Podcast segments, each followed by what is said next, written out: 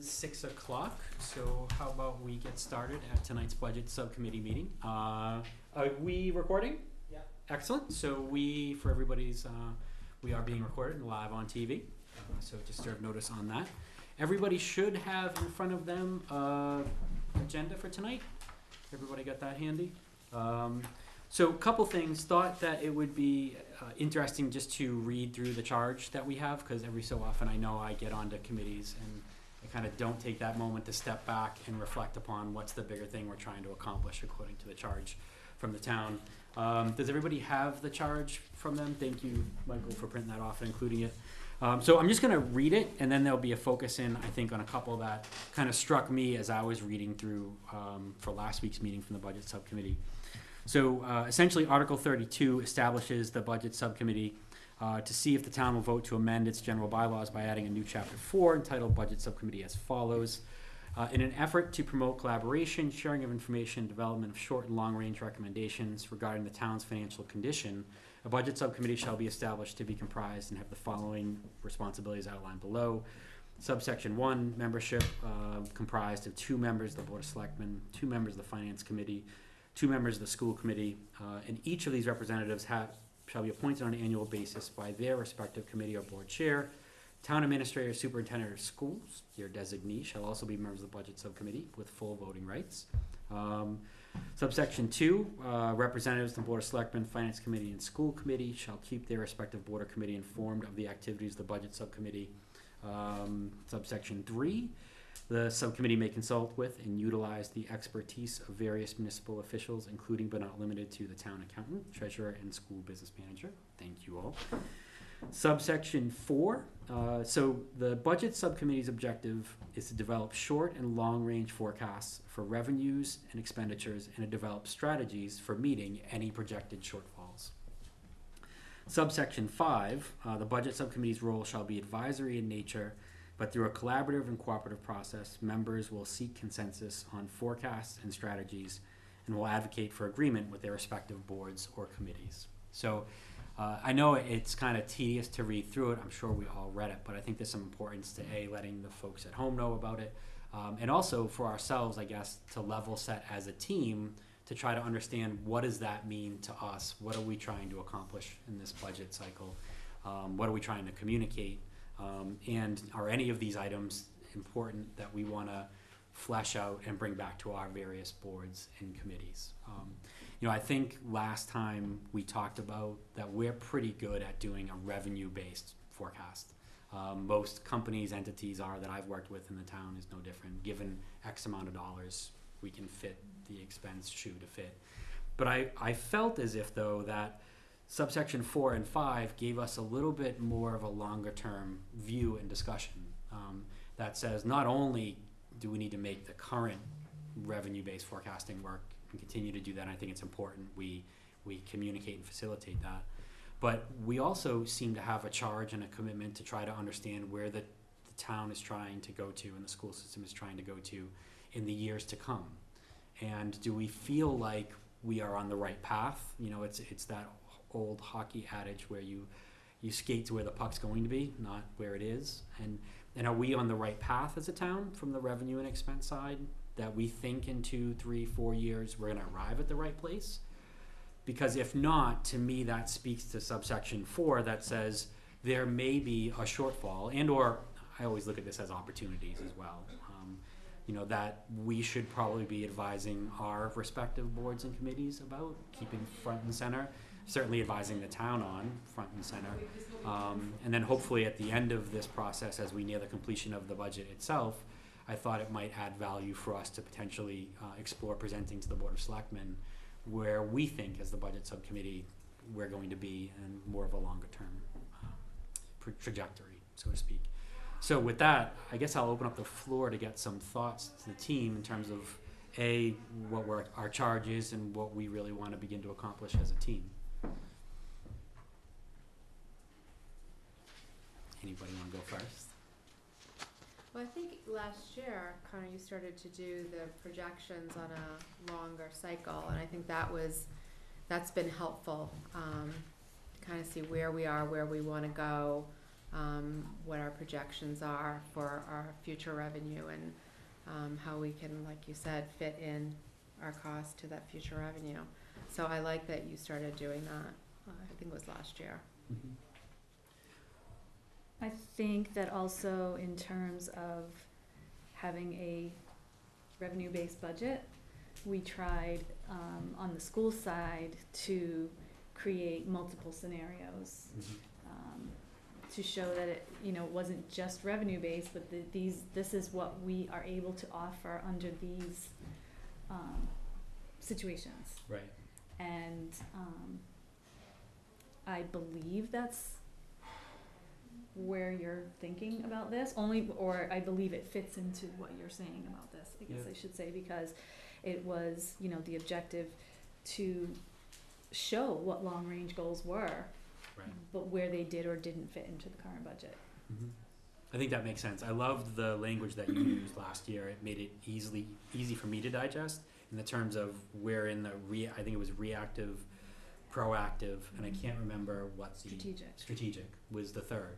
Um, and I would I, I find myself hard pressed to say that reactive is where I naturally want to be. I'd like to be more proactive and even strategic, where I think it can add value to the townspeople and to our community, um, appropriately so. Um, so maybe that makes sense. Maybe we also need to, in addition to I think our traditional approach, bring in some of those discussions that say here's here's what we think the proactive should look like or um, strategic could look like. I shouldn't say should, but could, and maybe begin to flesh out. Here's what the cost structure might be associated with that. I, I think you did do some of that last year, if I remember correctly. We did that on the school side, I don't know that that, if that works for everyone, I don't know, but it Mhm. does work for the school side, and we intend to continue that. Yep. So I think That'd be kinda interesting to see on the town side too, like what the goal is, what you wanna see developed in, on the town side as well. right. Yeah, I mean, I think, um, to Tom's point, it is helpful having this kind of different, um, uh, kind of scenario forecasting on Mm. what, you know, what we're we're doing basically program-based budgeting rather than just saying, Right. okay, this is our finite pot of money, how do we live within it?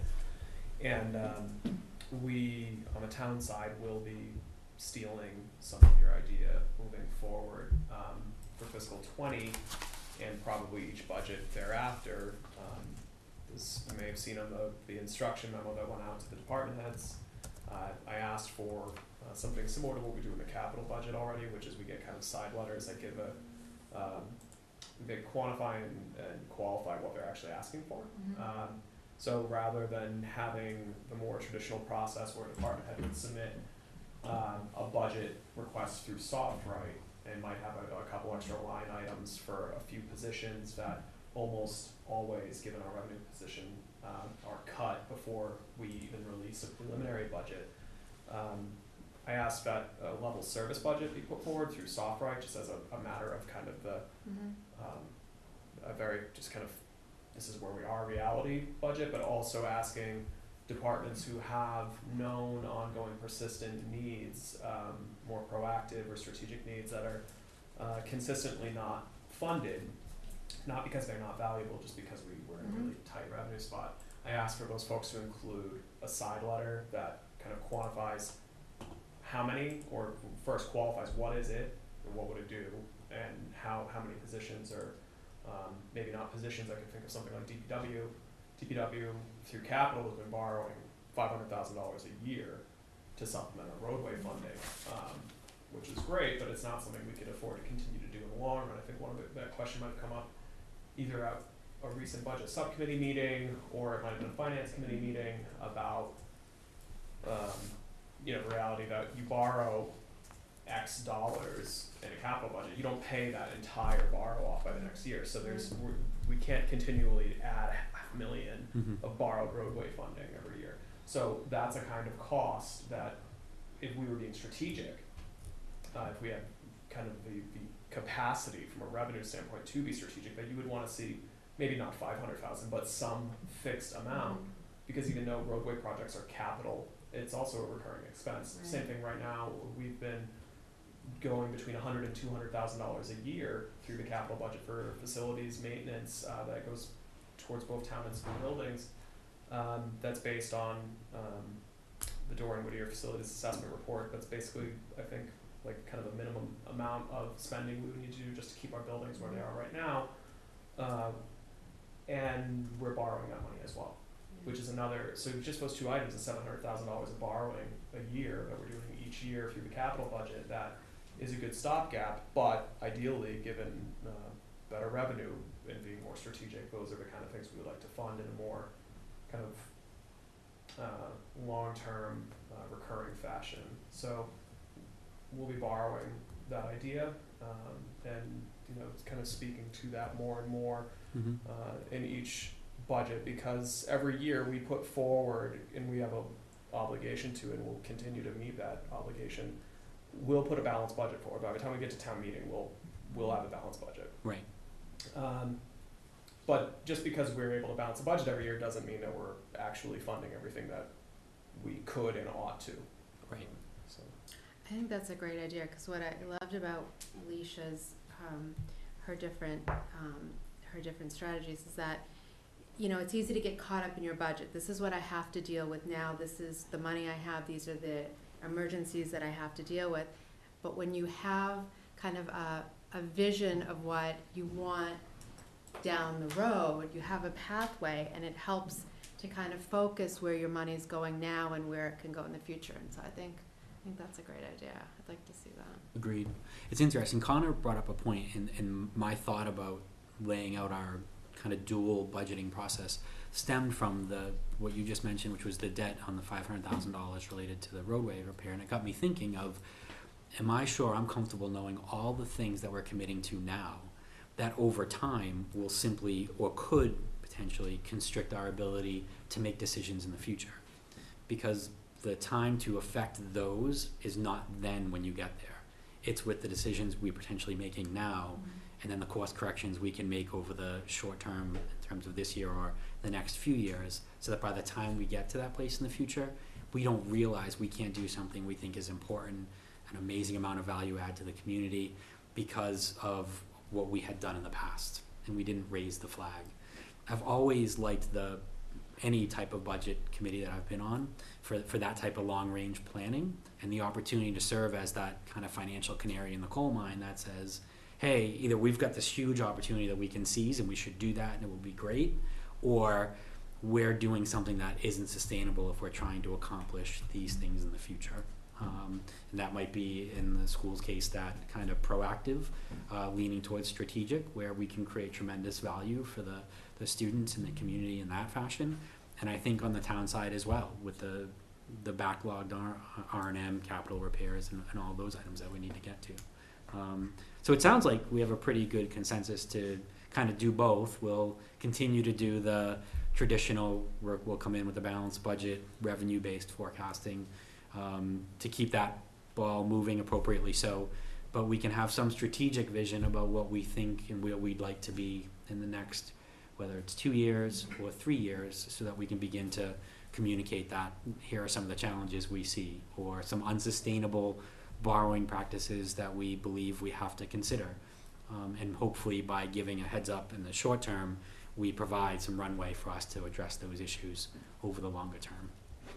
Um, is that a fair summary? Does that sound like we're all kind of in alignment? Sound good? Yeah, I think that discussion is helpful for the general public to be aware of what exactly we're doing, where we're going, what we, what we, where we would like to go, um, so they can weigh in on those kinds of things and understand exactly, um, what some of the constraints are and some of the goals that we have. Absolutely. Yeah, well said. Um, Jen, I noticed, I know that Jan was the designee from the finance committee. Yes. Would you, I'm not sure, I, I did not reach out to Roberta and Mark, but you might just wanna reach out and ask if they had, um, if you folks had a chance to appoint somebody else to join the Okay, team. last meeting we did it, so I was actually traveling, but I will find out and talk to Roberta. Cool. Get back to you. Appreciate it, sounds good. Um, Tom, just one last thing before Sure. we move off this subject that I think would be helpful. Um, you and I briefly talked about there being kind of these two different views of budgeting, right? There's the kind of technical financial exercise that we need to put a balanced budget forward, and we're going to, right? Mhm. And then there's the more kind of strategic and policy piece that you're speaking about, something that um, Wendy and I and Mike will be working on uh, that we'll have coming out in January or February. It's a reporting that my office used to do years ago that uh, for a variety of reasons we were unable to do recently.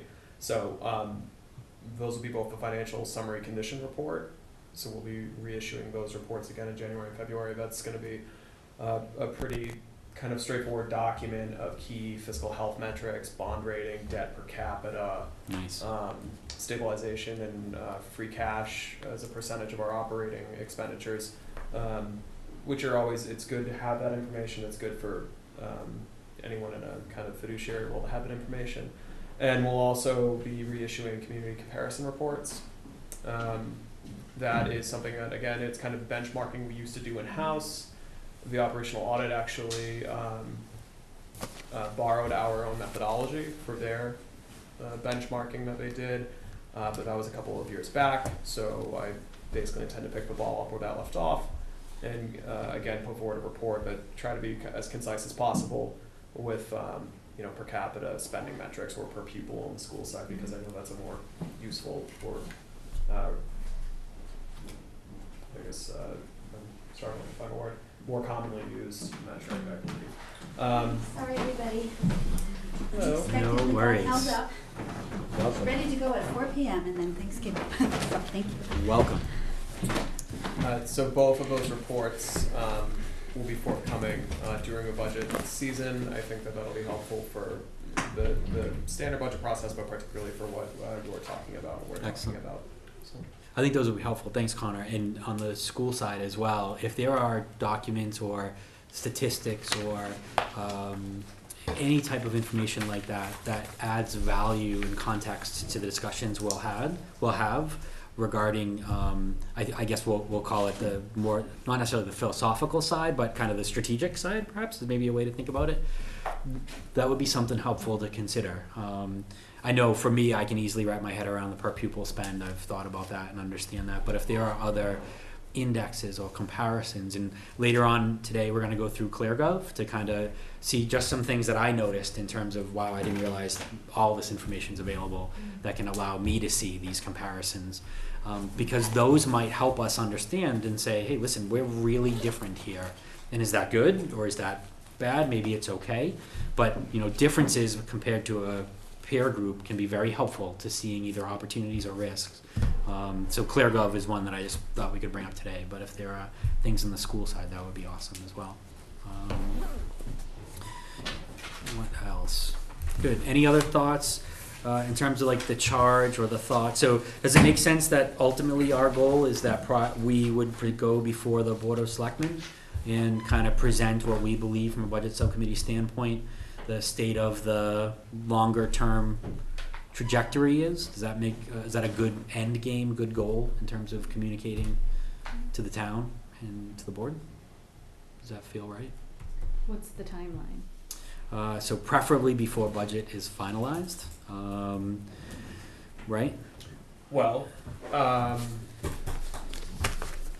that gives us, um, February, March, or early the first half of April. Uh, so preliminary budgets will start being presented probably in February. Um, those obviously change as they do every year, uh, and are usually balanced in April, uh, before town meeting. Sometimes they get balanced in May if it's a tight year. Um, so I think that the process we're speaking about tonight had this kind of sounds like a strategic gap analysis uh, report from budget subcommittee that's going to be informed by the fiscal 20 budget preliminary budget and those two reports that I just cited. That information becomes available in January, February, Mm-hmm. So perhaps March. Yeah, it would make sense. Um, I do think it's important to set expectations that if the budget subcommittee does come forward with a presentation to the selectmen in March on um, those strategic gaps, that the revenue picture is largely set for the coming fiscal year at that point. Mm-hmm. So any major pivots, uh, you know, six-figure pivots are not probably going to be able to happen regardless of kind of the feelings about those strategic gaps. Mhm. So it's more informative. It's, it's informative at Agreed. that point. Um, If we, I think if we targeted end of uh, March, early Okay. April as a window to just s- shed some light and some information. And I agree, you know, as I was thinking about the deadline, uh, I guess the goal is that our body of work can inform and educate. And it's probably not going to materially impact this year's budget. Um, but I think it could shed light on this year's budget, and I think it could certainly impact the planning trajectory for the years to come. sure. And I think that speaks to the long-term or long-range planning function of, of the responsibility of this committee. Um, so, uh, in, in, preferably the work product would be good, and it would hit the timeline. And if we need some more time to get the right work product, we should probably consider taking that in terms of getting the value out to the town. Um, hopefully, we can do both and get it all within the time frame and help the community and the, our respective committees stay informed. Um, Would that be a joint meeting with the finance committee or just simply with, the select? It, uh, it certainly, we could look at that, whether or not it adds value. There's, um, I know we have representatives, uh, from each of the committees, so, um, but I think that could be some tremendous value and merit to incorporating in the finance committee, so I think we could consider that. Um, without question. Space, I think the space might, most of us are there, yeah, might, might be able to make it work. We can explore the merits of that. So, um, I hope you'll forgive me if I'm, I mean, obviously I'm at least fifteen minutes behind your discussion, in your discussion, but, No worries. so I'm assuming that you are proposing a sort of new role for, the or a- an enhanced role for the budget subcommittee.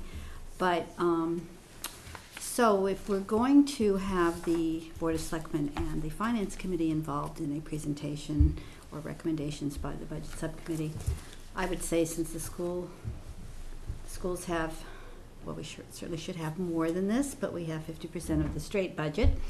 Um, why not have a larger scale presentation to all of the major boards and, um, obviously the public would automatically be invited because it'd be an open meeting. You're right, we'd have to find a large enough space, but I don't see the finance committee necessarily adding more value just because they're numbers people than the school department and school committee, who I certainly agree. are the ones who know the school budget.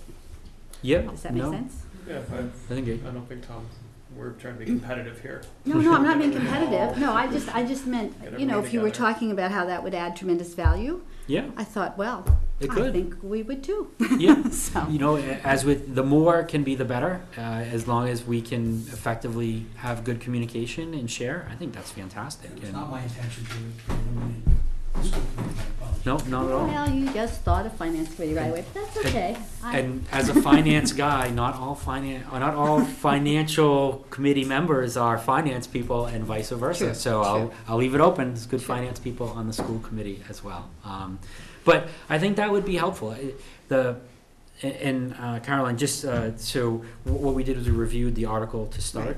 Um, and really, for me, what I keyed in on was, it seems like we have a responsibility, according to the charter, uh, to talk about any potential shortfalls in the future. And I, I see the word shortfalls, but I always include opportunities as well, because I think there's a positive to that. Um, and I just felt as if the budget subcommittee this year could play that role, uh, very candidly hijacking what the school committee did last, school department did last year with kind of a reactive, proactive, strategic.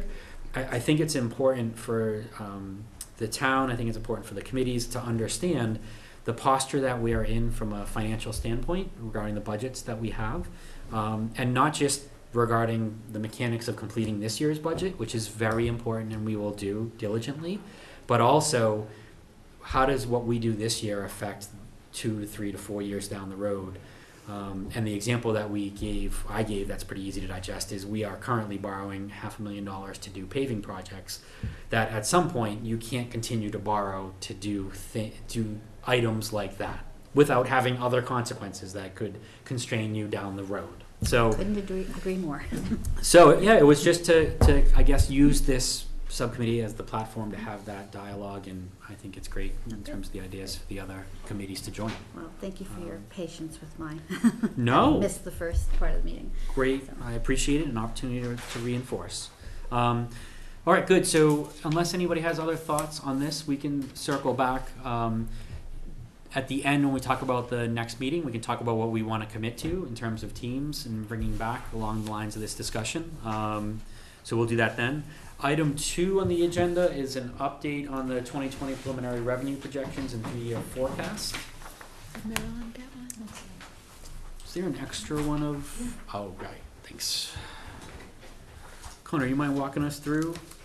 Would love to. So attached, or not attached, in front of you, you have uh, a uh, most recently updated projection for the town's revenue and expenditures uh, for fiscal year twenty, which is immediately before us, as well as the next two fiscal years, twenty-one and twenty-two. Uh, If you, I'll just start at the top uh, and make some notes of what's changed. So the fiscal year two thousand and nineteen budgeted numbers include some actuals now in uh, the taxation section, new growth.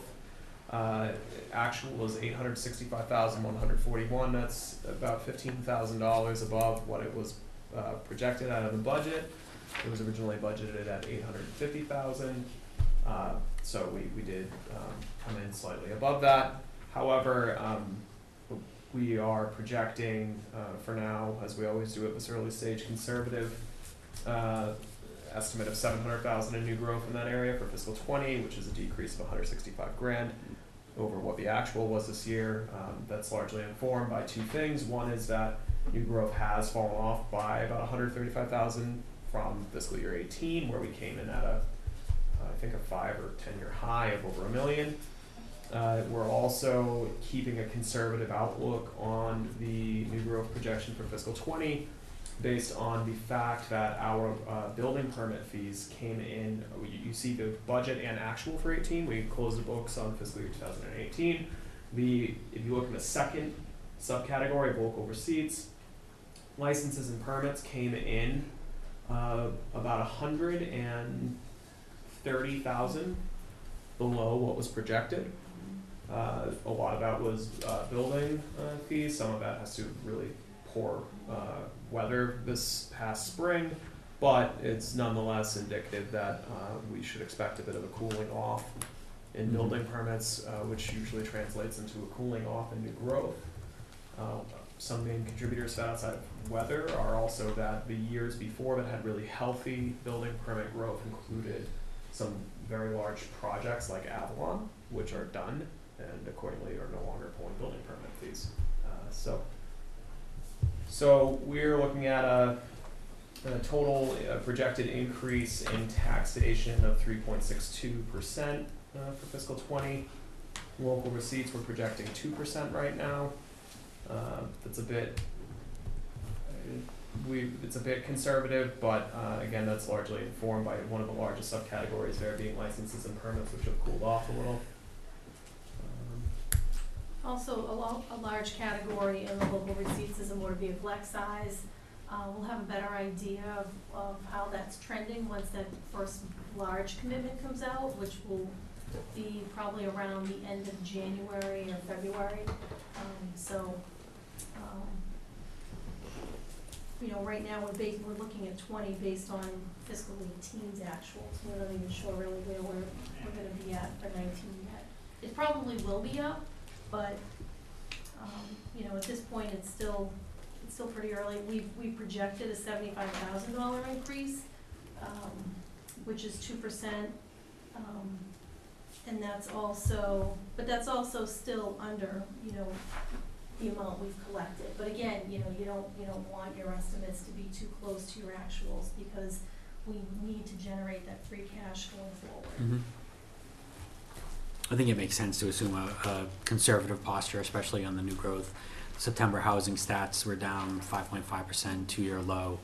Um, that's, you know, a national number, but it seems to be a little bit indicative of the overall market and certainly an increase in bank rates make capital more expensive for, uh, development. So it seems to make sense on that.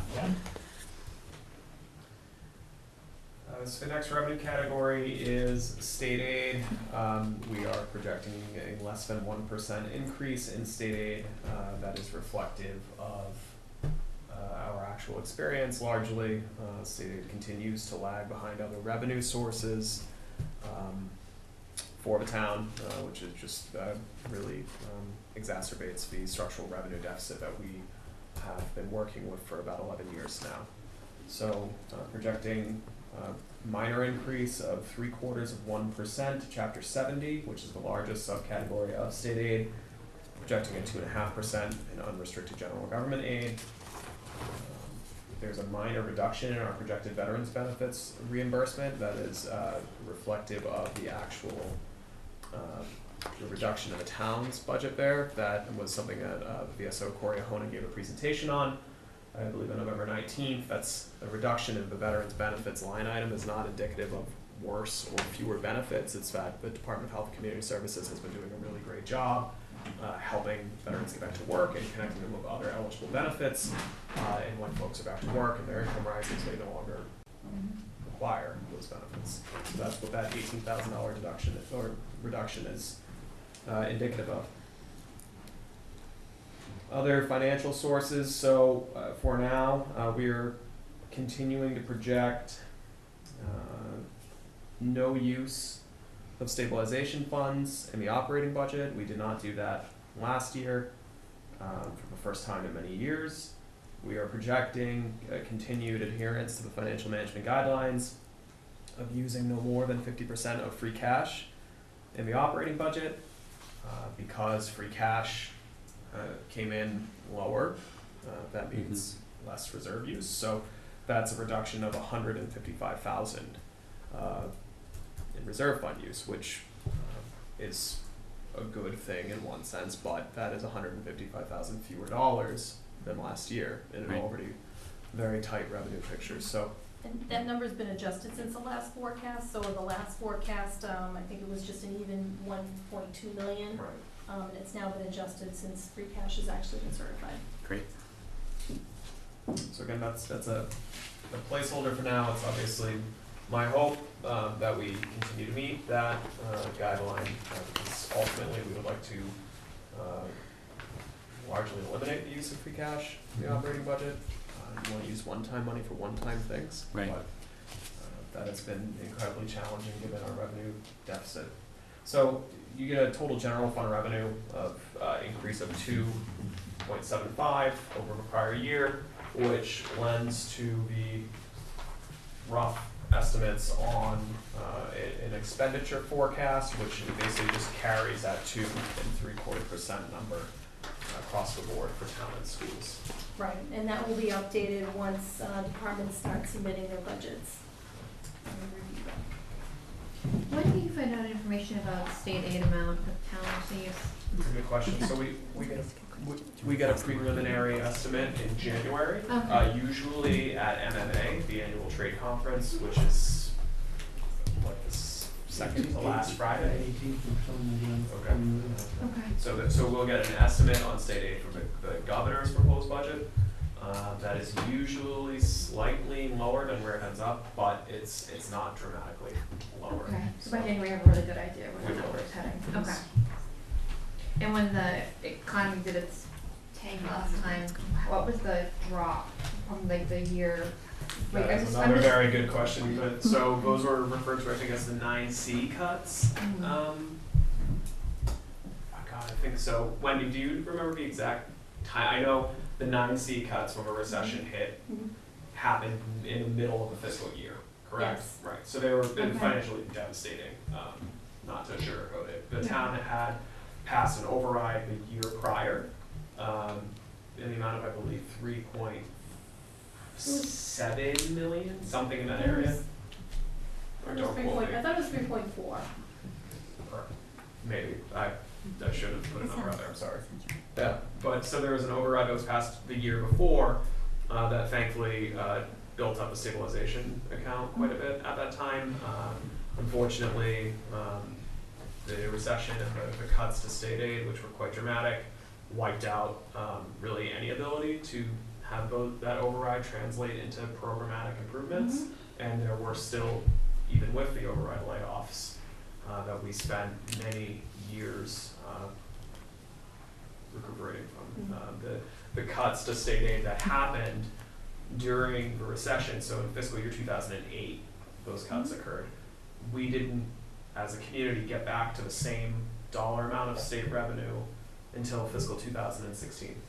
So we had an eight-year period where we were behind them, and that's not adjusting for inflation or any kind of, you know, consumer price index. Uh, that's just in, in unadjusted dollars, we lost eight years of ground in that revenue category, so. It's a good argument for the long-term scenario type planning, 'cause that could be a thing that we're at, I think you're right. yeah. Good question. Um, so on the expense side, this is a very rough forecast, uh, just as I said, carrying over the general fund revenue, uh, increase. Um, we will refine these based on a couple of things. One will be the actual proposed departmental budgets, uh, on the town side. Uh, and we'll also refine the multi-year forecast based on ratified collective bargaining agreements, which uh, those don't tell us the future, they give us a good idea of where, uh, salaries and departments will be, obviously, um, we don't know the exact day of, uh, any kind of employee attrition, but we can get a pretty good idea. So Mhm. we'll be doing that, uh, closer to the spring. Um, it, again, these are, we just plugged in numbers here, they're not Mm-hmm. indicative of Just to start. departmental requests, including the schools. Does the school department maintain uh, gri- uh, reporting that's more granular in detail? Uh, so, in other words, we can see the town down to the three thousand dollar item and other general government, and then on this report we have a forty-two million dollar placeholder, you know, forty-three million dollar placeholder for the school. Does the school have reporting that goes in greater detail that might be beneficial for this team to review as well when we go through these types of processes? Um, well, we have state mandated, state mandated lines and codes, Mm-hmm. um, several pages long, and we can review anything. Sure. Um, we did share that with the finance committee member that met with us. Right. Um, it's available online, and it's open to the public right now, but we Sure. can, It might be helpful at the next meeting if, or, and or if the team wants to review it in the interim in preparation for the next meeting. it's a book, so give yourself time. Got it, plenty of time. Mm-hmm. Is there any? It's right on the district website. It's right on the district website? Mhm. Great, so maybe we can circulate that to the team and, uh, begin to, if we're going to have a strategic discussion about the future years, not knowing the pieces of what comprise the budget and therefore could be reviewed, discussed and understood, um, might be, it might be a challenge for that. Just given this, we can kind of see the departments here and go through that, but I didn't know if there might be some helpful information from the school side, so we will take a look at that book and see what it gives us. Does it give pri- prior years, Mm-hmm. the comparison, and it gives some estimate for the future years? But we're not really in a Well, position. no, Right, we don't so have- nothing like this type of, Well, we don't have collective bargaining completed, and eighty percent of our budget is human resources, so. associated with that, so that makes sense not to have that. Understood. Okay.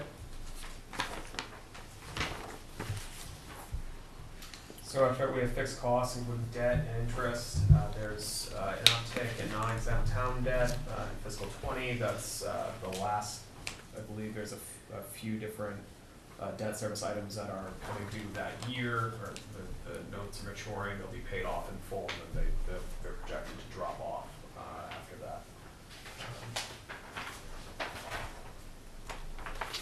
Other fixed costs, including employee benefits and insurances.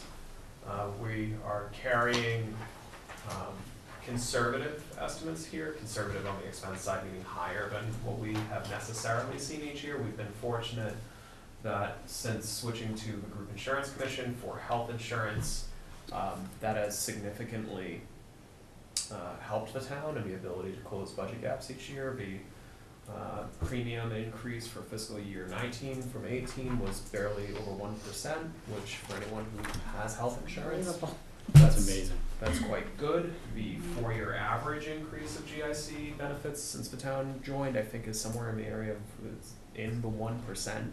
It's under two percent a year, uh, which is, is quite good, Mhm. uh, especially when we're providing, uh, those benefits to a, Mm. a significant amount of active and retired employees. It's, it's a large part of our budget.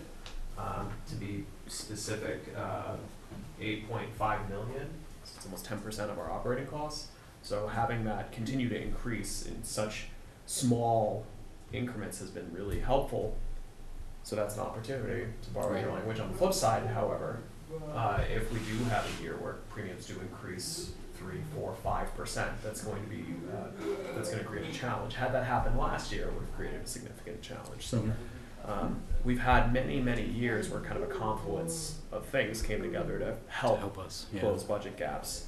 Um, uh, but obviously, from a strategic perspective, you can't assume health insurance will go up by one percent every year, Agreed. uh, so- which is why we're projecting five for Mhm. now. So didn't the GIC actually sort of indicate that their expectation was that it would go up quite a bit more in the next cycle? Because I think originally the proposal was a pretty big increase for this year, and then they put together a sort of package of, uh, you know, a little bit higher copays, things like Mhm. that, some, I think some options were removed, and that kept it, that brought it back down to one percent, but my sense is that is, it's almost certainly not gonna be that low next time. Well, I don't know, um, I mean- what their indication is for fiscal twenty. I do, you are correct that going from eighteen to nineteen was, um, volatile, Yeah. to say the least. Yeah. Um, there was a proposed reduction in plans, I, I think about half of them, if I Mhm. recall. Yeah. Um, it- that was not received well by the hundreds of thousands of public employees in the state, and the GIC reversed that decision. Right. One of the reasons the GIC cited when making that decision uh, originally was that the premiums would increase had they not. Um, however, even after reversing that decision, the premiums increased only by one percent, and Right. deductibles actually decreased on some plans. So going into nineteen was a, a good year, but uh, to your point, uh, we're not, we're not gonna assume it will be sunshine, uh, every year, So the last sort of missive I got from GIC was to the effect that, yeah, we, okay, we did these things for this year, but, you know, this is a sort of holding strategy, and we can't expect to do as well in future years, so to hold our breath on that one, I think. Anyway, We'll take it. Uh, so we have some other, uh, insurances listed here. Um, projecting a total, uh, increase of five point six two percent in, uh, the employee benefits and other insurances category. Um, Connor, just on the previous page, quick question. Sure. The accounting world, we have this awesome kind of phenomena called more likely than not, less likely than not around things that you really don't know in terms of mm-hmm. timing or when it will happen. And it's kind of this squishy thing, which is great, comes in handy. Okay. At some point, for example, on the exempt school, right? At what point do we, as a, a town, consider the school planning project like as something we may want to put into future years' budget expense? I'm not in any way saying we're there now, mm-hmm. but just in terms of that discussion, that since we are kind of a long-term planning discussion, and that is something that would be a material item that would impact our budgets, at what point do, has the town historically decided to add that in because we're now in the more likely than not? Or is it a pure black and white that nope, until it's done, we don't put it in? I guess, well, how does that work? That's a good question. I've not been here, uh, leading into an MSBA project before, so Wendy, I don't know how, I mean, Yeah, I, I we don't- would give projections before any kind of vote of town meeting or the community. Mm-hmm. Um, but I don't, if we were to carry an assumption in here of, um, exempt school debt for the early elementary school project specifically, we would also need to carry an assumption of debt exclusion override of an equal amount. Mm-hmm. Um, so, I mean, that's doable. yeah, Oh, yeah, it's definitely doable. I don't think we've been in a position previously where you had one debt basically being paid off and replaced with another, um, so. Because I, I believe my timing might be off, but I believe that project would begin in, or the that amount would hit here in would it be twenty two or twenty one, in terms of some of the the funding according to the current trajectory of the If- planning if- project. If there were to be successful debt exclusion override for the early elementary school project, that would be fiscal twenty-one. That seems early, Yeah. um, because it just seems, it seems like we're kind of far vote from. Would, is, projected to be next November. So next November, and So then then you're I gonna don't- have architectural costs, so you're gonna borrow in increments, you're not really gonna see the full online. So there would be, we would that use debt. BANs or something of Yes. that nature uh, Yes. at first and roll them for a few years before the full bond was Yes. used. So good. I, I would, I would say that what you'd wanna do is you'd wanna strategically try to maneuver it so that your, your debt, when your debt for the high school, middle school is being paid off, now you're really coming online with the debt for this school project, um, to minimize the, the impact on the taxpayer. That is strategic. Right. Uh, So we went from three point three million in eighteen, and then the exempt debt fell to one point eight. What, what project paid, was paid off? The Richardson Middle RO. School. And when it is, oh, do you know the year off the top of your head? Uh, Wanted to make That sure would I be made that clear impressive. that it was off, I'm Mm. asking you off the top of your head. For RO, uh, for OA. I don't know, it's either, I think, like maybe twenty twenty-four, twenty twenty-five. I- I feel like you're right. also. Okay. There was a two-year lap, if I remember correctly, from the planning when we, I think our first meeting, we had that schedule that prompted that out. Mhm. My recollection is a two to three-year lap of when we thought this project would come online. So I guess my, it feels like potentially in twen- FY twenty-two, as we progress through this as a Mm. team, we may at some point, whether it's this year or next, begin to say, it's more likelihood that that's going to happen, and we may wanna begin to project that into the twenty-two. Um, or not, depending upon what we want to advise, you know, that joint meeting of, you know, what either we believe that's very important and critical, plays a role in, in accomplishing what we need to, um, and all those other balances that we'll probably go through as a team. Um, cause absent that, we have an awful lot of repairs that still need to be made at those three facilities. So there is some cost structure, you know, that the alternative is we still have those repairs to do, so there's gonna be some expense that comes down the road that we would wanna serve notice on if we don't go that alternative route. Um, so on and so forth, potentially. Well, couldn't construction costs really throw a spanner in the works, in the works too? I mean, that's something I'm, I think about all the time as I Mhm. watch them rising just in time.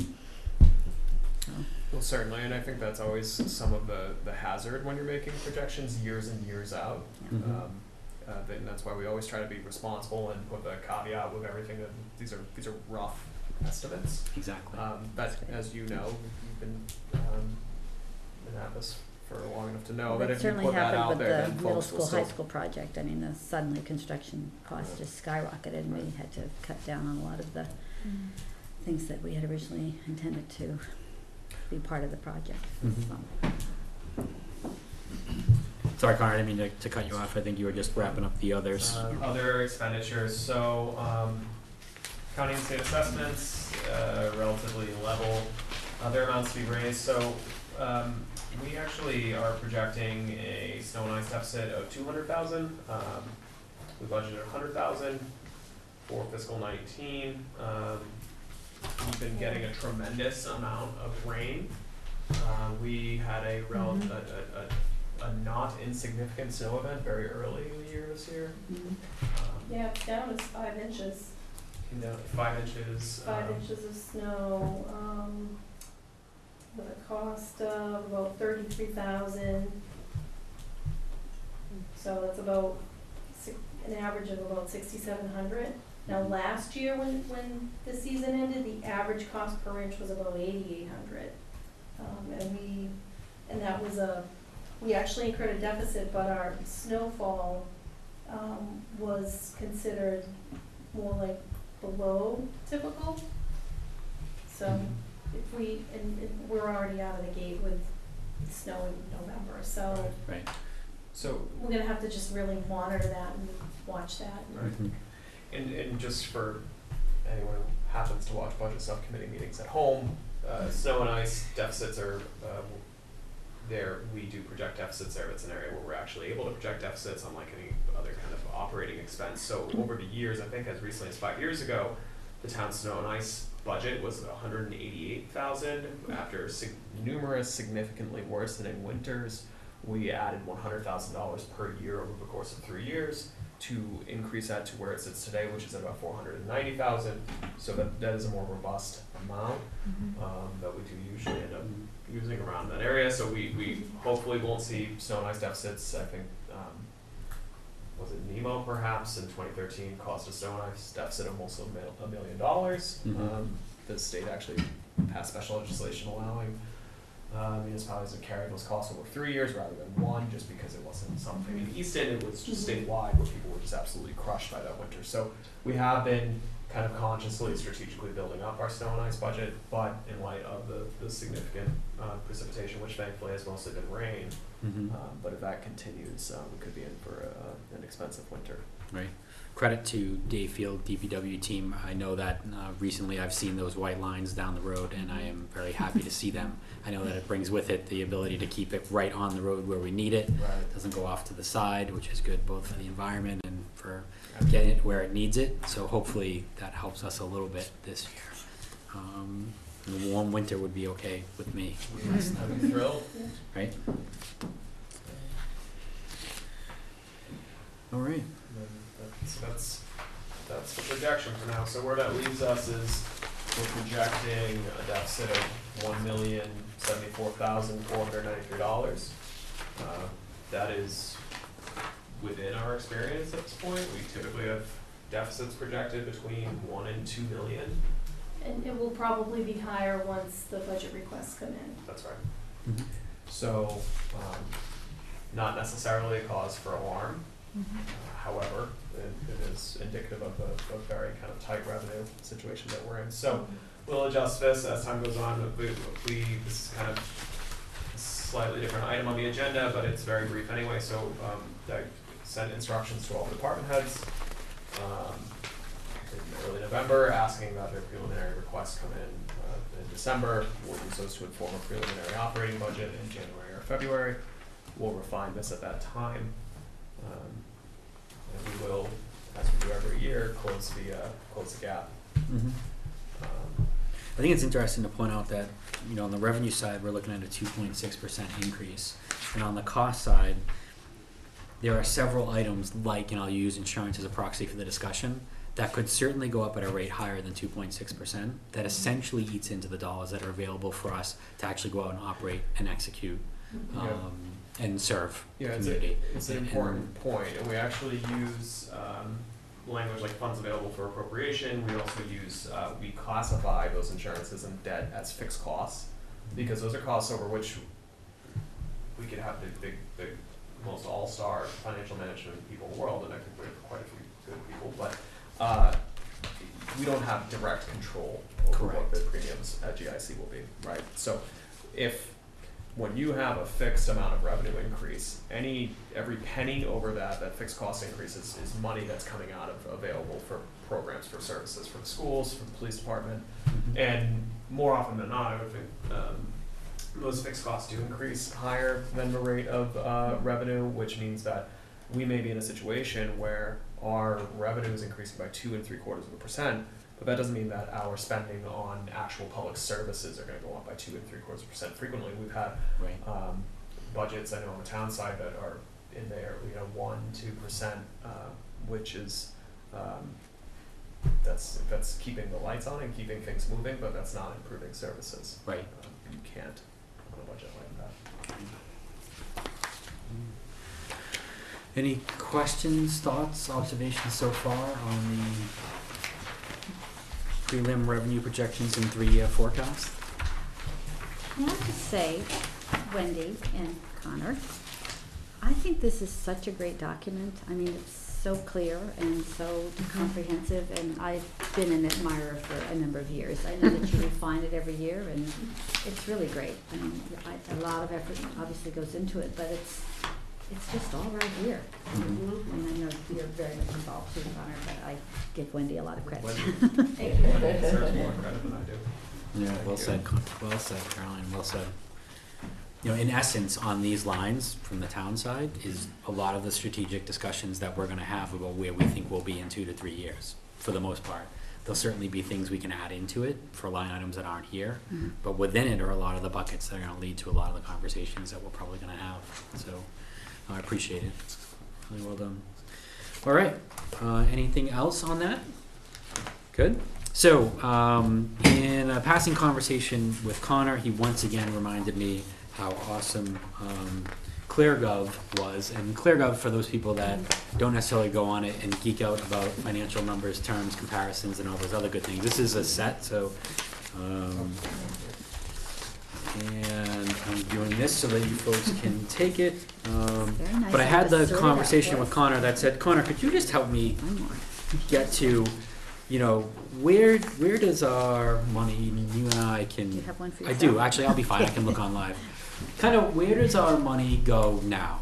General question, very simple. One of those kind of philosophy questions back in the day where it was a one sentence and the response was 15 pages, uh, and you didn't quite still get to it. But um, and he said, well, listen, you should go to ClearGov because there's a really easy way for you to add some color about where our spend goes. So whether it's us trying to understand where are we currently spending our money now, um, and or um, where does it come from from a revenue perspective. So on the ClearGov website, um, I literally clicked 2018. You can get there right from the town website. And then from there, it gives you a nice, it, it talks about demographic, who we are, median home value, 365.8, 7% higher than the state median. Household median income, $100,000, 41% higher than the state median. Um, population, so on and so forth. And for today, you know, I, I wasn't going to go through all these things, but there was one, I guess, thing that shed some light for me in trying to understand where we spend our money. And on the financial overview overview side, you can see nicely that we balanced revenues and expenses matched for 2018. But this view breakdown button is really helpful. It was for me uh, in terms of understanding where we were spending our money. Um, it's not really doing much right now. Oop.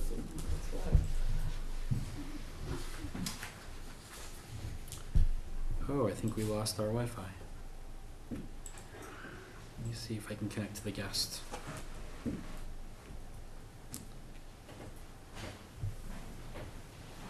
Um, and I'll just follow along with your handout. Sure. When you click the expenses, and it prompts you to add in a value, and I added in a thousand dollars, and it just says enter your tax revenue. But for me, it was really easy to say for every thousand dollars in tax revenue that somebody spends, where does it go to? Mhm. And then what pops up is a nice little pie graph that says, hey, you know, half fifty-two point eight percent goes towards education. Um, I'm not connected online, unfortunately. Um, and then you can see the other pieces. The brown is the largest, benefits and withholding taxes next at seventeen percent. Public safety at twelve point two. Um, and I think I can connect online.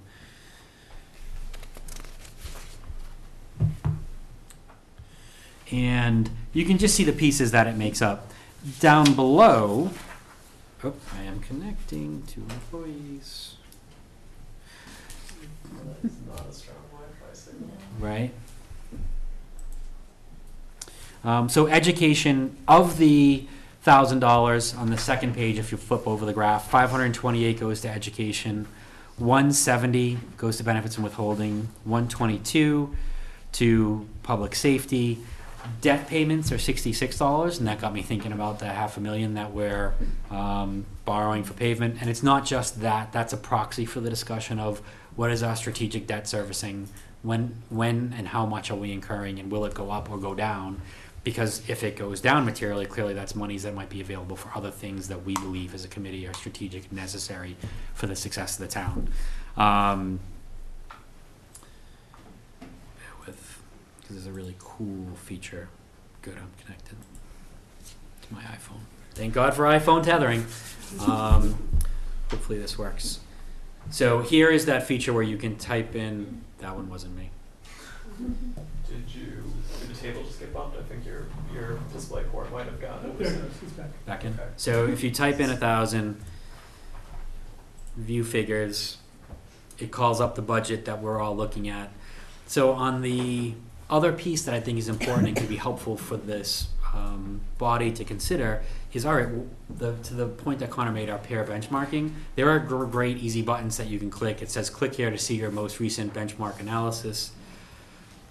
And for education, um, it gives you a nice surrounding communities pair group in the top right corner. Uh, you can see that the town of Sharon leads in terms of uh, uh, per capita spend. Uh, they are spending over 2,300. Uh, the town of Easton is in yellow. It's highlighted. We're at 1,600. So it gives you an understanding we're below the state average um, as well. So the state average will always be included. So I, I think that this is helpful as I think about for every thousand dollars that we're asking our towns residents to spend in terms of taxes. A, have an understanding of where it goes, uh, and then B, how is what that spend is compared to our benchmarking group? And I know we have both what Connor is developing. I know we had our recent audit that also gave color from a couple of years past.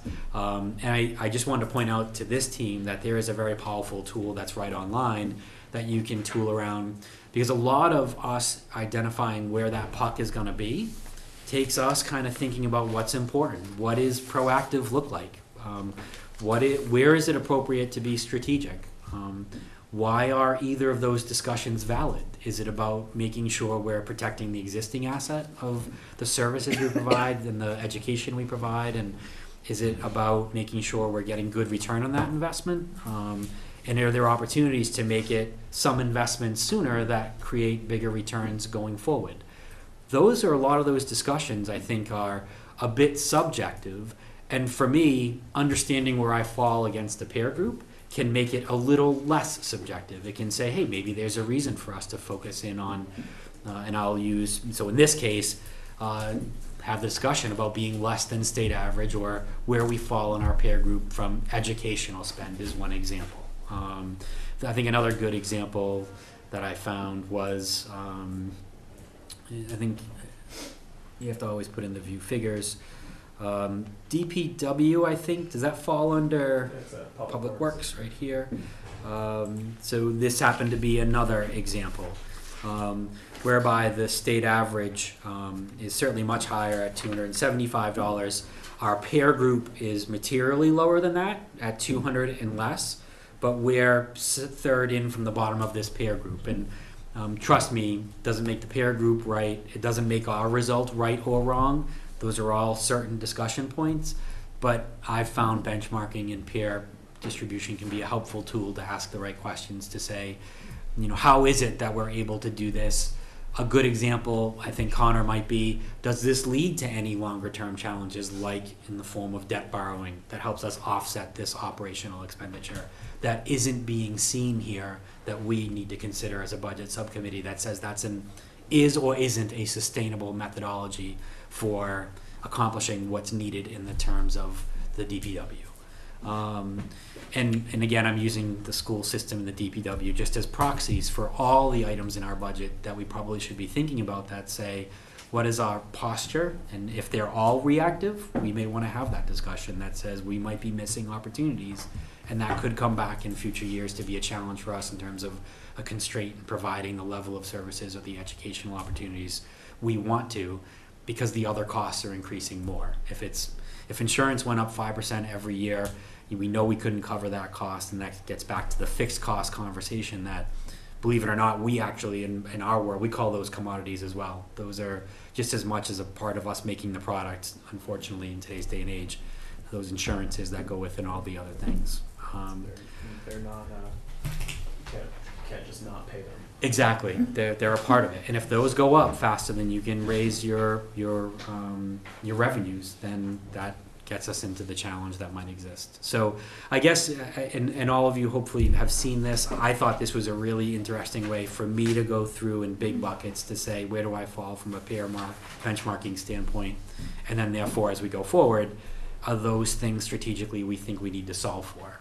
Um, and those are the items I think that will tell will help us inform our committees and the boards that we think we do have a challenge. We think it's X years out or it's here now. And we just want to raise that according to our charter and bring that to people's awareness. Um, so that was all I wanted to go through on ClearGov. I didn't want to go through the exercise of going into everything, but wanted to give everybody a research tool. We, um, I believe we will have updated information with 2019 budgeting available loosely January-ish, give or take. Um, so this will have even more current information, Mhm. um, and I just thought it was a neat tool. Connor, thank you for once again pointing out the value of it. And this is available to everybody. It's it's public information, so transparency at its best. Um, Connor, did you want to touch upon the? And I'm sorry. Any questions? I guess about the ClearGov stuff. I don't, Thoughts? I don't know if you know the answer to this, but Sure. You happen to have just mentioned the five hundred thousand a year that we've been bonding for highway work. Mhm. And I know the schools have unfortunately way too modest in an amount, but we do get some uh, grants and some donations and things like that. So it sounds, the way they um, articulated this, some municipalities may account for a portion of, in this case, port, public works spending in separate funds not related. Would that separate funds be the debt and then it doesn't get really reflected? In other words, in essence, that thirty dollars might be more, just as for the schools, it might be somewhat more if you took into account all of the modest funding that we get from grants and donations. Good question. So, uh, you know, I mean, I just, just curious, because, you know, they might not be as low if there were other communities that were, in fact, not bonding fairly significant, I mean, half million a year for five years now, right? sure. That's a pretty Yeah. significant amount. So I was just curious to know if that truly reflects, a- a- and I, I know that we have, as I said, comparable situations when it comes to, you know, fee gives Mhm. us some nice donations. Nothing like half a million a year, but still, it would be, you know, Mhm. So I just, uh, Good anyway, question. just a Connor, thought. do you have Yeah, any insight? So uh, we don't know exactly what is in each of those comparable community operating budgets, but if they were to program ro- like a, a fixed amount of roadway funding into their operating budget, it would be reflected in that, um, per thousand dollar of tax spend we're looking at. So if you took that out, if the town had five hundred thousand of revenue available to just dump straight into the DPW operating budget, that would obviously increase our public works operating budget to two point three million. So it's. So basically, this is a budget, just as, just what's It's the operating budgeted, so it budget. isn't including other uh, things. For- Oh, For yeah. anyone, so For any, anyone, any right. debt would be Right. contained in the debt payment section. Right, and ours are- isn't debt. I mean, I know I was sort of comparing the bonding with, you know, donations and things like that, but I just meant there are other Mhm. kinds of funding that aren't the exact budget, you know, that aren't in the budget per se. No, but I, for the town's purposes at least, we do get grants from time to time, we, um, pursue as many as we can, but in the totality of our shared eighty-something million dollar budget, I, I'm, I won't speak from schools, but I would bet that if we totaled up all the grants, that that is, I don't wanna say insignificant, but that's not the majority of where our spending is, is coming from, right? So this is Oh, just, sure, no, this is just both, looking at yeah. our operating Mhm. Uh, uh, revenue and expenses. So this doesn't include any kind of one-time grants for a project or uh, capital, it's just the operations of those departments. The budgeted operations, so it Correct. would not include probably the, like the half million No, that's bonded, no, okay. that would be a, the capital budget for the town, and just like any capital for any department would be. And I, I do, I feel like I should probably point out that, um, while we've, we've pointed to the borrowing for roads a few times tonight, I, in no mean, in no means trying to use that as some sort of alarm. Agreed. It's just an well said. Right. Uh, it's because it's an incredibly important uh, uh, capital uh, item that has gone through the capital process that uh, is sort of a, a capital funding parallel to the operating budget squeeze we're in with state revenue. Uh, the state has level funded uh, chapter ninety roadway funds to the town for, for many, many, many, many years. So we're supplementing that flatline state account uh, with local borrowing because we, we don't have the recurring revenue each year. So um, it is an important investment, and not one that we can continue to do forever. Mhm. Yeah, it doesn't, it does not tell a whole picture. It is a useful tool for some things, but it definitely, I just wanna make sure people don't stop at this. It's a good place to ask questions. It's a good place to draw attention. Um, From the school side of things, so the Easton Public Schools was actually a pilot school for this when they started using schools. So we worked with them to create a lot of the subcategories and um, a lot of the information. So we are pretty intimate with the education side of things. We had to be careful about what we were using because we would present ClearGov and then we would ask people to check it, but then we would present Massachusetts Department of Elementary and Secondary information because that's what we're held accountable for mm-hmm. and that's what we are measured on for everything from accountability to funding to entitlement grants. And the numbers were sometimes different. And so it tended, people sometimes got the impression we were changing the numbers or, but this sometimes is an aggregate of multiple data sources and we purely used Massachusetts Department of Education. So there may sometimes be differences in data, but that's because we have to use the Department of Education figures and this takes into account some other things. And even Massachusetts um, Department of Education is self-reported information. So, for example, when we were working on this project, one of the things that we realized was our professional development numbers. We knew we were paying far less than our cohort districts just in speaking with them, but then when we looked at this, it was a lot closer. We realized in reporting, so you're, I won't say who, but you're supposed to include in professional development everything from tuition costs to bringing in speakers to the substitutes that are used to cover teachers. And we talked to a few districts that put their substitutes in another line. So for example, it looked like they weren't spending as much, but we were reporting Mm-hmm. properly, whether it's intentional or not, I'm certainly not in, in, uh, suggesting it was intentional, but when you report differently, it's gonna give different data. So we always look into the data before we present data to make sure that it represents what we're saying it represents. Yep. I'm just saying, multiple different data sources might not do that, so. Absolutely. If there's any kind of a difference in data, that would be the reason why. We vet them before we present them for accuracy. Good points. Can I make one other Oh, of course, please. So I, something that you said triggered a thought, Connor. I mean, first of all, I would say that the DPW does a phenomenal job, as you both mentioned earlier. I mean, it is, it, and it's such an important service. But it's interesting when you said chapter seventy has been level funded, which is true. I mean, effectively, I mean, chapter ninety, chapter seventy has effectively been level funded almost for a number of years too. I mean, the, the increments have been almost laughable. In fact, didn't we end up sort of losing more than we gained when you added in the regional and all that? I mean, The effectively, we had a reduction, uh, Right. last year, so that's very frustrating. And, um, you know, this, so, so when they do those peer con- uh, comparisons, I do think there's a lot of sort of information that doesn't get necessarily included in that. Mhm. Um, I know they can't include everything and it's not a Right, perfect it's a- product, but It's a it's a, helpful tool. it is It's- helpful, it's- yes, Mhm. yes. It's uh, challenging to, to aggregate every single data point, but uh, nonetheless, it can be helpful. But yes, we, the chapter seventy is certainly not increasing at any kind of healthy pace, which is uh, a significant challenge on the revenue side for Yeah. the schools. Mhm. All right, moving on to uh, the 2020 operating and capital budget calendar. Sure, so um, I don't have any kind of formal presentation on this, I just wanted to make note, uh, as I already largely have tonight, um, budget request, uh, memo was sent to department heads in November, those, uh, budget requests will be coming in in December. The town side will borrow, um, and take inspiration from the schools to an extent of highlighting what some of the ongoing, um, proactive or strategic needs in our operating departments, both from a personnel and from a capital investment standpoint, are, um, whether or not we can fund them in the actual balanced budget. Uh, and we will be bringing forward, uh, preliminary budget presentations before March. Uh, we will also have community comparison reports and summary financial condition reports, uh, in January or February. And the capital budget request ha- instructions have also been sent out to all uh, appropriate folks. Those will be coming in in December as well. Yes, I think it's Wendy. December sixth and December thirteenth.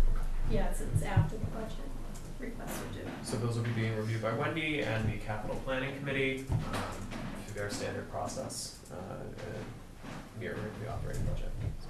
Connor, how do we factor in as a team? How can you help guide us to understanding the things that we're not doing in terms of the capital, whether it's capital repairs or the other? Will that come out as part of the process? Like, do you think you'll do the, the same type of an exercise on the capital side that says, listen, here's, we're gonna come in with what we can do, Right. but these are the foregone challenges that the, I, I can wrap my head around repairs that say, look, if you don't do the roof of my house, first year we might sneak by with a tarp, but over time I'm gonna not only hurt the roof, but I'm gonna hurt the substructure and Sure. and I'm not in any way saying that, I'm just using that as an analogy that says, look, we're, we may be putting off some things that eventually become much more expensive to We fix are. the longer the time We goes are. on. Uh, deferred maintenance costs more than addressing it today. Yeah. Uh, and the capital budget, uh, follows a lot, uh, it's similar to our operating budget, you have requests come in, um, and, and by no means are all of them funded. Right, Uh, and so in the capital budget section of the, the very large budget book we all use now, uh, there's the actual capital budget that will be presented to town meeting, and for many years now, we've basically been splitting it in two for annual and spring, uh, sorry, annual and fall. And, but it also includes a five-year capital plan, which itself includes all requests. got it. The capital planning committee's charge is to effectively do sort of a, a ranked prioritization of capital requests that are over twenty-five thousand dollars. And, uh, however, the five-year plan still includes all requests, and, and I will, I, I- or I will speak for everyone, including the schools, that no one's putting forth requests that are frivolous, these are all legitimate needs. Mm-hmm. Uh, starting last year, we began incorporating, uh, an entire accounting of the Dore and Whittier Facilities Assessment Report. So if you look at the fiscal two thousand and nineteen capital budget and the five-year plan, the number that's included in that is, is astronomical. It's, it's in the eighty plus million range, which is more than an entire year's operating cost, because that includes a roughly, I think sixty thousand, uh, sixty million yeah. in building needs largely on All the the school side, just, yeah. and that's not a competitive statement that schools have more No. buildings and Right. more needs. Yeah. Uh, so we are, we do account for that, we do show that in the capital plan. Um, and, uh, one of the challenges that the structural revenue gap presents is when we're leaning on, uh, free cash to balance the operating budget, free cash is ideally used for building reserves and funding one-time capital Mm-hmm. uh, costs. And when you are leaning on it, and we're doing a good job reducing that, uh, as a both a raw number and as a percentage as a community, which has taken a tremendous amount of work from towns and schools. But it's still, uh, a significant amount of one-time money is being used, so the end result there is that you have fewer free cash dollars each year to put into your capital budget. So there's, there are many capital needs, Mm-hmm. um, that are not able to be funded, um, in every year. Uh, so that will be borne out in the five-year plan again, I'm sure, and it, I, I would encourage anyone here who's interested to go to some of the capital planning meetings. Most of the departments do come in and will speak to, uh, their pro, uh, capital budget requests. They usually do a very detailed, thorough, professional job highlighting, uh, the needs and, uh, as part of their asset management.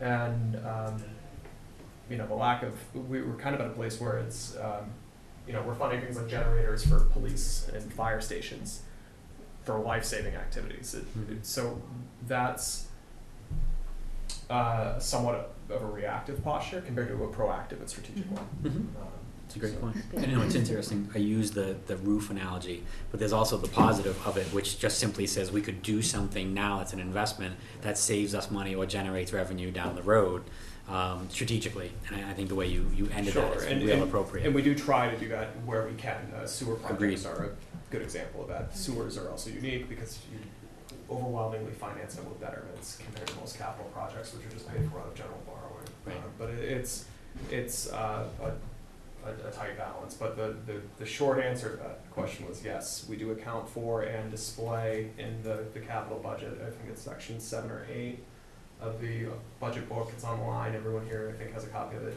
does detail all the town and school needs into the next five years. Uh, and also I think a, a, an interesting data point for a lot of it is the initial year, the year of first request, Yeah, I was just Um, gonna say that. because you'll see many, many, many items, both not just by me or the people submitting them, but the capital committee, which is the citizen committee, will say this is a, this is a worthy investment.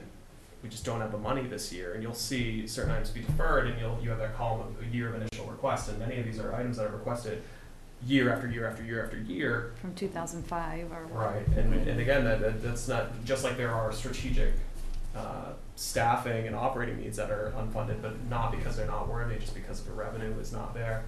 Um, so that, that is available, uh, in that capital plan. It's sort of like the statement of interest for the school planning projects, uh. Schools submit through the town a statement of interest each year, and just because the MSBA may not select a specific school project doesn't mean that it, it's not needed, Mhm. right? It's just the opportunity didn't present itself. Mm. Awesome, thank you. Uh, any questions, further discussion on the twenty twenty operating capital budget? Good. Uh, approval of meeting minutes, so hopefully everybody has received them. Um, I took a, Copy if not. Uh, yep, I have a copy here if anybody needs it, I took a scan through. Um, do you, does anybody wanna take a minute or two to give it a quick read through, or everybody good? All good, awesome. Uh, well, I will take a motion to approve the meeting minutes of the budget subcommittee held on Monday, October first, two thousand eighteen. So moved. Second, All those in favor? Excellent, unanimous. Uh, setting of the next budget subcommittee. Uh, so we actually have already set, Marilyn, thank you so much for sending them out back in the day. We have our next set of meetings already done. The next one is January fourteenth. Uh, it's a Monday. There was, uh, following that is, uh, Monday, February fourth, Monday, March fourth, and Monday, April twenty-second.